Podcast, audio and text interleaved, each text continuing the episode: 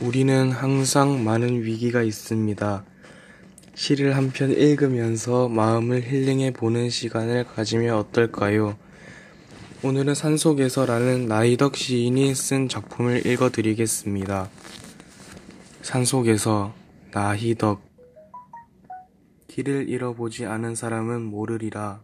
터덜거리며 걸어간 길 끝에 멀리서 밝혀져 오는 불빛의 따뜻함을 막무가내의 어둠 속에서 누군가 맞잡을 손이 있다는 것이 인간에게 대한 얼마나 새로운 발견인지 산속에서 밤을 맞아 본 사람은 알리라. 그 산에 갇힌 작은 지붕들이 거대한 살줄기보다 얼마나 큰 힘으로 어깨를 감싸주는지. 먼 곳의 불빛은 나그네를 쉬게 하는 것이 아니라 계속 걸어갈 수 있게 해준다는 것을.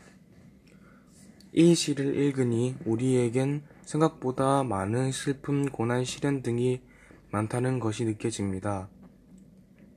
이 위기를 극복하기 위해서는 우리가 노력하고 극복하는 데에 한계가 있다는 것을 느꼈습니다.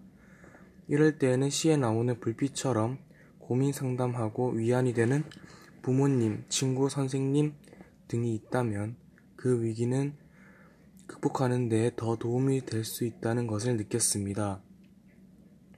여러분도 고민거리가 있다면 가까운 사람에게 기대어 보는 것은 어떨까요? 지금까지 정효진이었습니다.